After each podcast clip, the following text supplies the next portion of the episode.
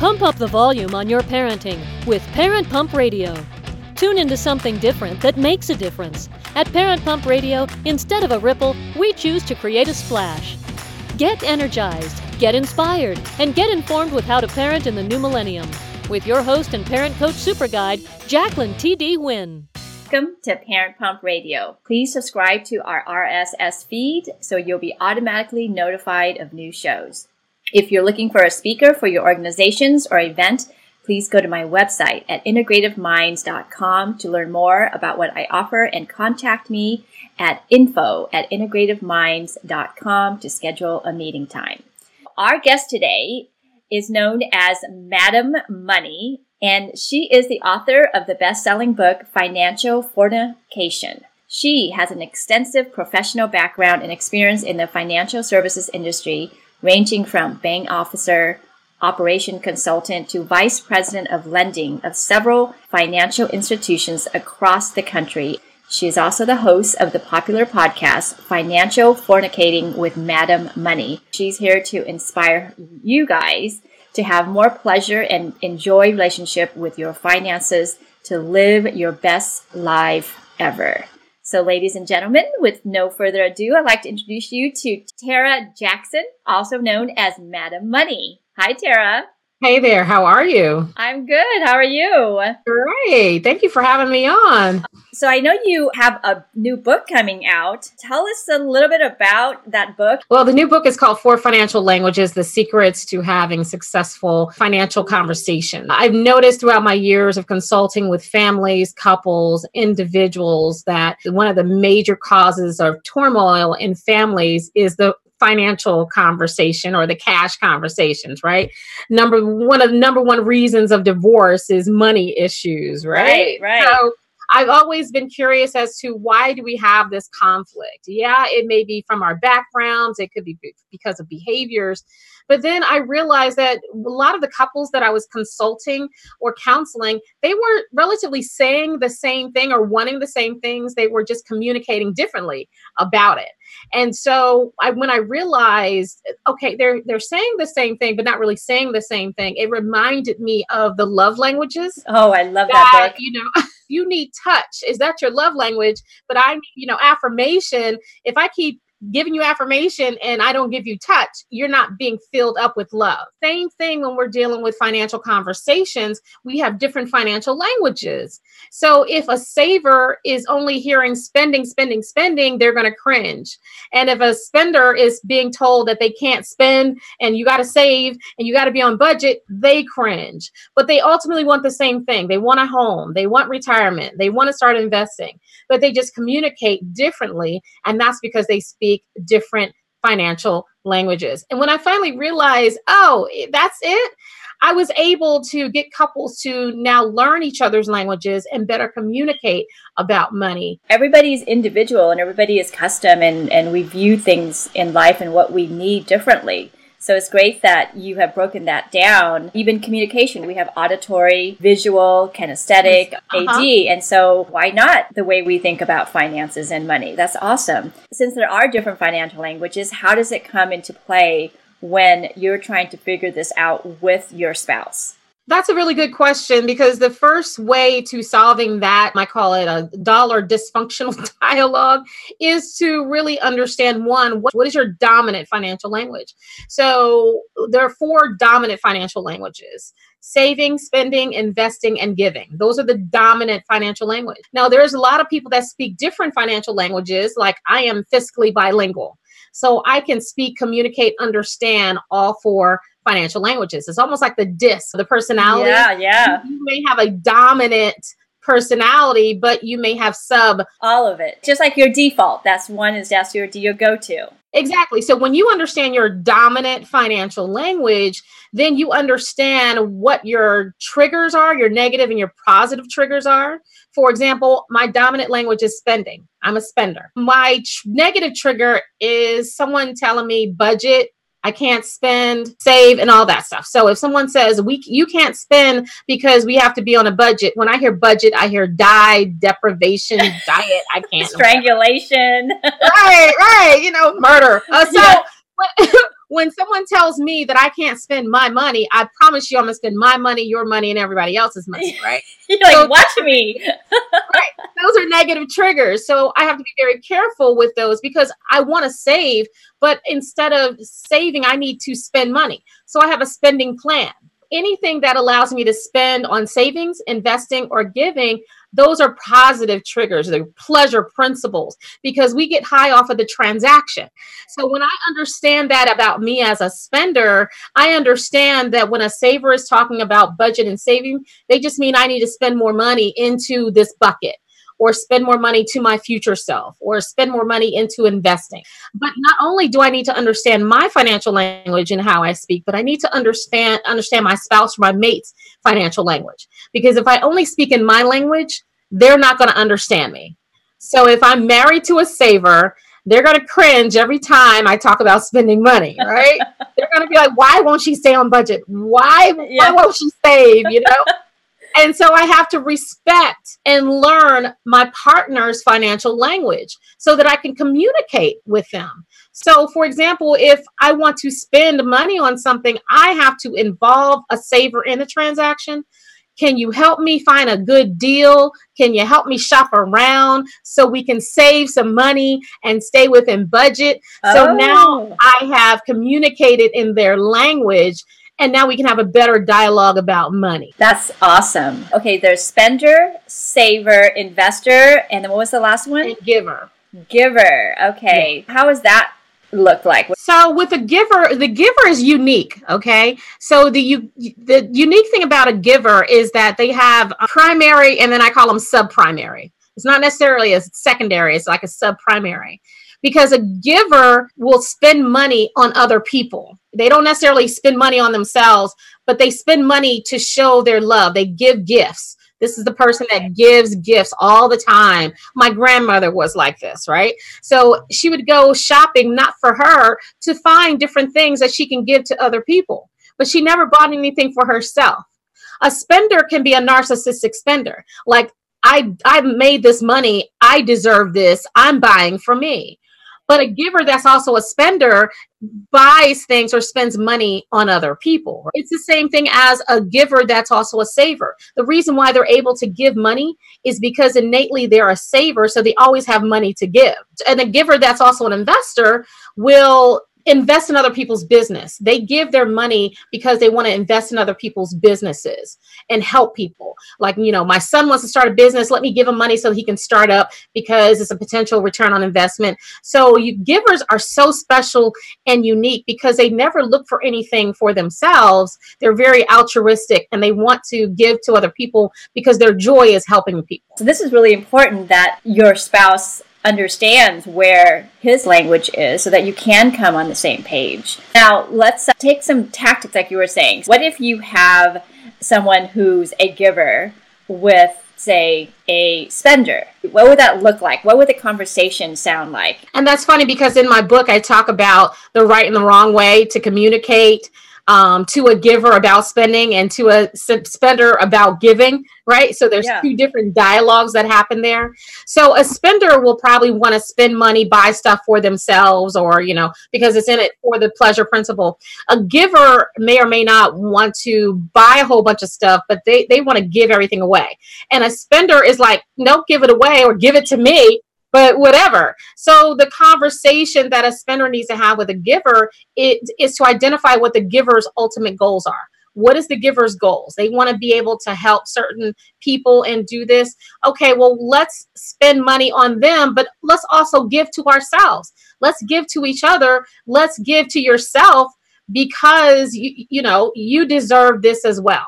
So we spenders don't have a problem buying things for themselves givers sometimes have a problem with buying a whole bunch of stuff for themselves. So we have to convince them sometimes that it's okay. There, you have a need. We have a need. Let's spend money by giving to ourselves too. Oxygen mask on first. So the conversation in my book, I go a little bit more in detail of the do's and don'ts when it comes to communicating like a spender and a giver or a giver and a spender. You know, it, it can be very challenging depending on the conversation but once you understand, the giver ultimately wants to help people.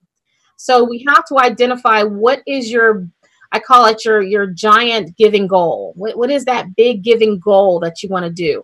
And some people may say, I want to help people not be homeless, or I want to do this. So we have to draw them in so they're not giving all their money away to everybody else and say, okay, well, let's allot this to them, but let's give to yourself, or let's spend on yourself, or let's save on yourself. So, because they have a lot, you know, hard time sometimes doing for themselves. Big question. What if you have a saver and a spender in relationship? This probably happens a lot. Yeah, this happens more than. Yeah, so that's probably the bigger one. So, what tactics can you use to communicate with each other? The best way to communicate with each other is to, one, go on a real money date. And I'll explain to you what a real money date is with couples. But once you, you know, be very careful with the trigger words with each other. So, like I said, um, a, a spender's negative triggers budget, can't. We hear die, deprivation. So we want to hear how we can spend money on different things, even if it's savings. Now, a saver needs to hear budget. They they need safety and secure security. That's why a saver is not always an investor, because an investor likes risk, and a saver doesn't want to lose their money. Right. right? Okay. So we have to talk. Let's talk about how we can spend money within budget, so we can save more can we shop around to look for a better deal? Um, a save a spender can say, you know, a saver can say to a spender, you know what? We have two hundred dollars extra to spend this month. What are we going to spend it on? Because spenders need parameters. Because if you tell us not to spend money, we're going to spend everything.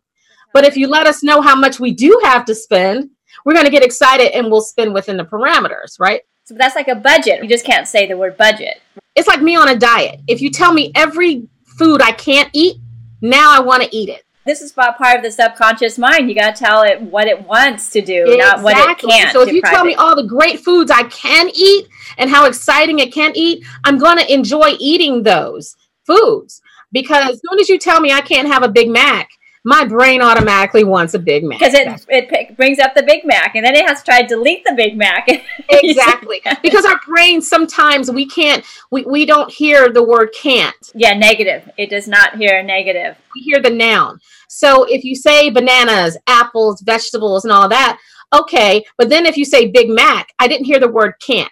So now my subconscious now wants a Big Mac. It's like saying, don't think of the blue tree like the first thing you got to do is think about the blue tree and then in order not to think about the blue, the tree. tree. right and it's just like the same thing with the universe right yeah so exactly. you tell the universe what you want you never tell the universe what, what, you, don't, don't want. want. absolutely because the universe will give you everything that you say right right, right. so in what ways can you promote more happiness in the relationship? The best way to do is to have a real money date, right? So when I in my book four financial languages, I talk about the money date. Now, most people think a money date is sitting at the dining room or kitchen table, going over the budget and telling us what we can and can't spend.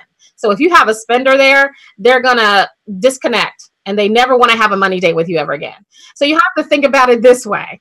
If I go on a date with someone and all they do during the date is tell me everything that I can't do, can't eat, or whatever, I promise you will never go on a date again. Right. Right? It's not a fun date. So you want to one incorporate something fun. Maybe you go out to dinner, a movie, go out for drinks or whatever. With couples, you know, married, your mates, you want to have some form of intimacy you want to include the intimacy because I talk about the chakras and where certain chakras are placed. I love you. It, and why it's important to invoke those chakras before you have a conversation. Because if you invoke certain chakras before you have the conversation, now you're open to creativity, you're open to compromise, and then you want to start talking about goals. What are your, you know, financial goals? You want to buy a house, you want to retire, we want to travel, you want to do all this. Okay, now let's talk about what do we need to do in order to move towards that. Oh, well, maybe we need to start putting more money aside on here. And so when a spender understands how they can spend future wise, like I want to travel for my retirement. I get to spend money when I retire. But in order to spend money when I retire, I have to start putting some money aside to be able to do that. So now the spender is more compromising with saving more money. And then it makes you want to have more money dates. Like, oh, that was fun. Let's do that again. I love that you include the chakras. There's this whole uh, energetic side, the third eye, your intuition, your heart chakra, all these things. And right. Yeah, right. There's a certain chakra that creates, you know, creativity, procreation, sexuality, sensuality. Exactly. And you want to invoke that because that's where the creativity comes from. That's where the compromise comes from. That's where the happiness comes from. And when you're in that mode, now you're open to new ideas, to different perspectives. But if you go into a money date and all you hear is, we can't do this, we have to save more, we have to do this, you're closed and you really don't want to compromise because a spender doesn't want to say that they can't spend and a saver doesn't want all their money spent you know spent. An investor wants to be able to get a return on investor investment but if they're married to a saver the saver doesn't want to lose all the money. What's the biggest mistake you found when it comes to couples when they're talking about finances and they don't even realize it? The biggest mistake is believing that you're right that your way is right is that the way? That's just a general rule, I think. You know, I'm just saying. Oh, so, for example, a saver always believes they're right. Right. Yeah. You're a spender. You shouldn't be a spender. You invest too much money. Why are you giving your money away? We need to save because you never have an, you know, you never know an emergency or whatever. Saver always thinks they're right. An investor always thinks they're right. If we don't invest money, our money's not going to make money for ourselves. A giver always believes they're right. Well, if you don't give, you'll never receive. So we give to the universe. A spender always thinks they're right. YOLO. You only live once. I, I, you know, I work hard for this money. I should be able to enjoy it.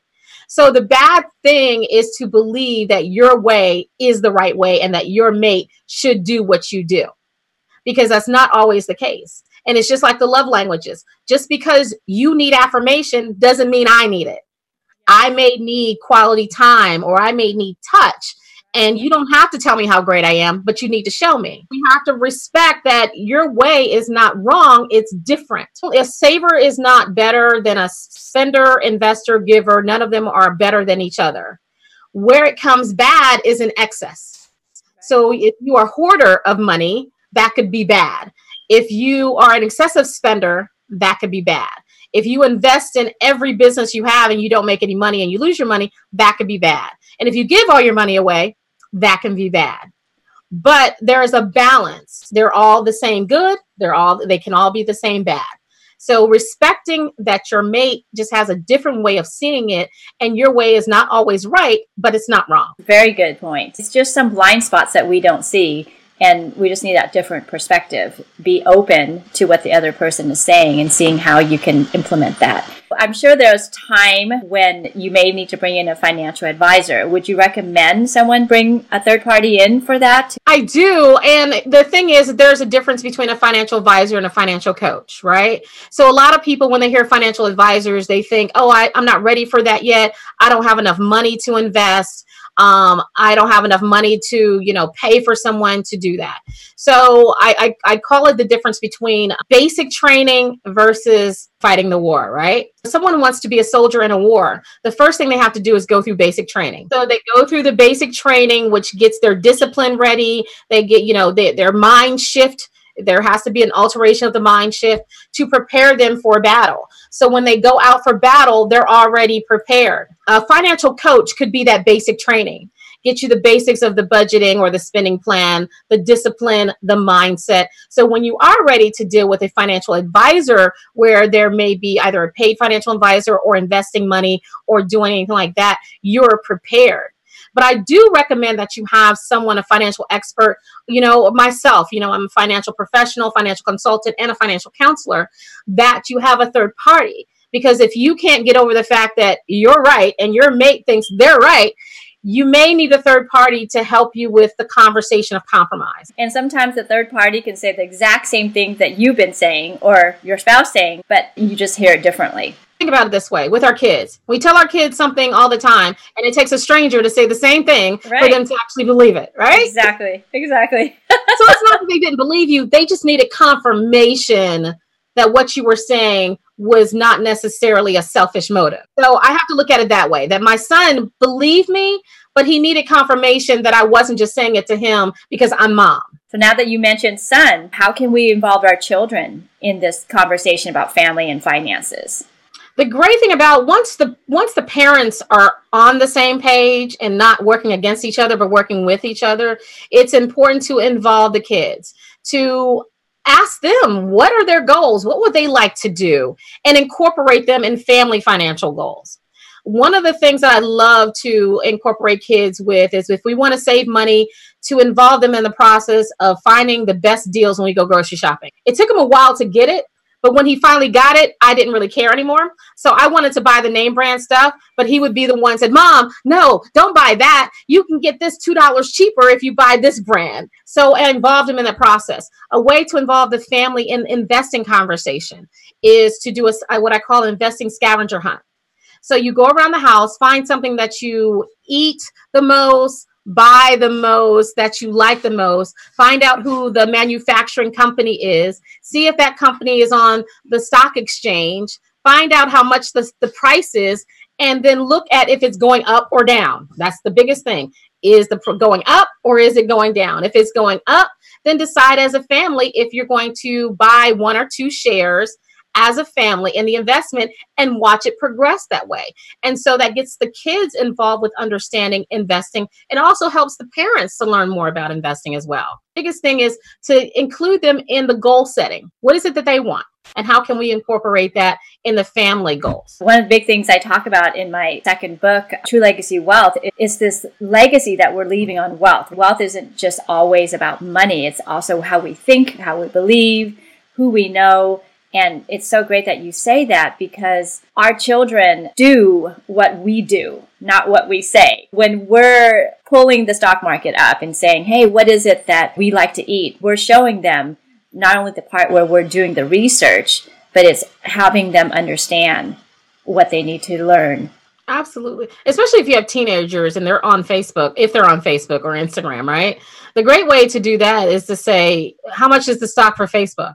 They're going to see it's a couple hundred dollars. Now, it, when Facebook started out, you know, it was really cheap. Imagine if we invested in Facebook 10 years ago, how much money we would have. So let's find it. You know, where are you now? Where, where are you on now? They're on Snapchat. They're on this. You know, are they coming out with a stock and all that? So involve them in something that they're already doing. My son likes Nike shoes. So I told my son that before we buy another pair of Nike shoes, we have to buy Nike stock because I'm not buying shoes from a company I don't own anymore if I'm going to pay this much for shoes. The next time he wanted some shoes, we took the amount that it would cost to buy the shoes and we bought the stock. And then when he saved up enough money to buy the shoes again, he bought stock from he bought shoes from a company he owned. That with his um what, what was it? Uh, what are those little games that they play? That's how old I am. I know. No, don't tell me. I, am like still on Nintendo. Come on.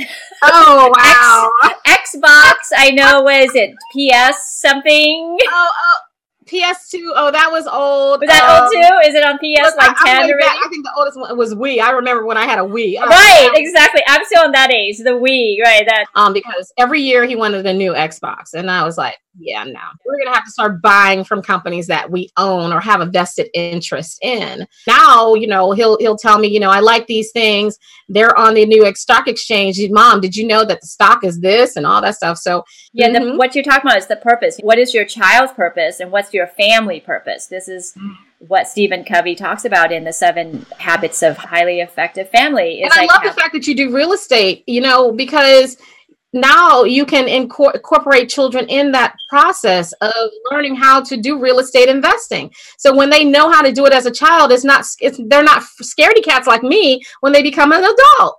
Because I, you know, I want to do real estate investing, but everybody that does is like, oh, it's easy, you should do it.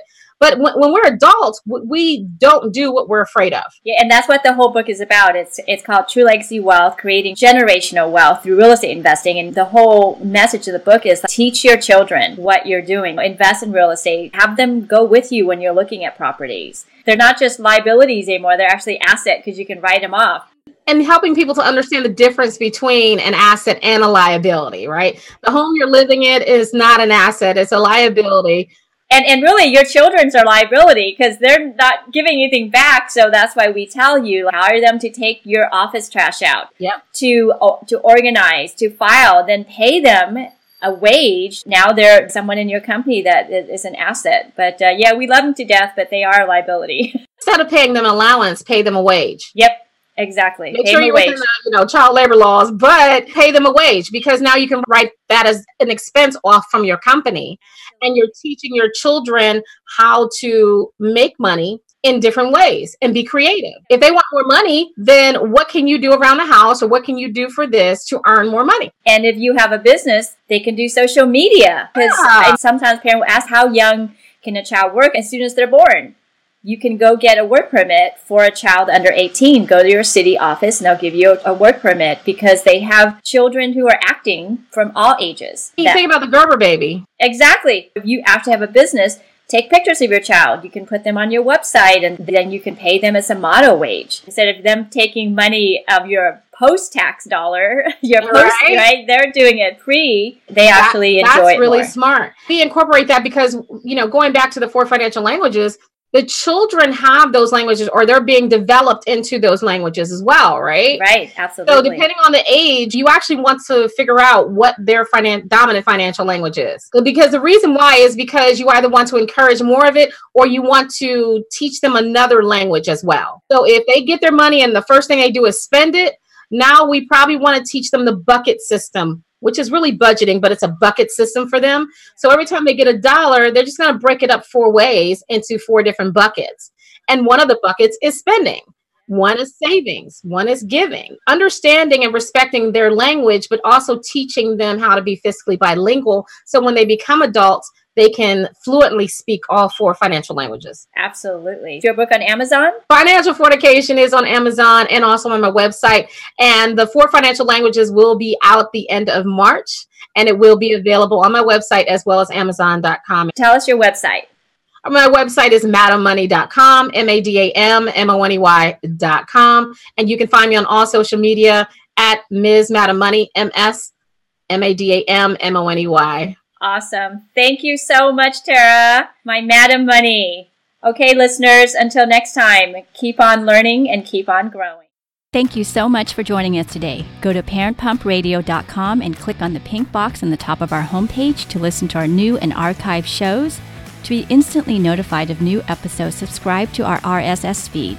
The RSS feed button is located at the top of the page where all our shows are featured. And after listening to the show, go to parentpumpradio.com or our Facebook page to leave your comments, questions, and topic suggestions. And while you're at our website, sign up to receive a free gift. Until next time, have a wonderful week.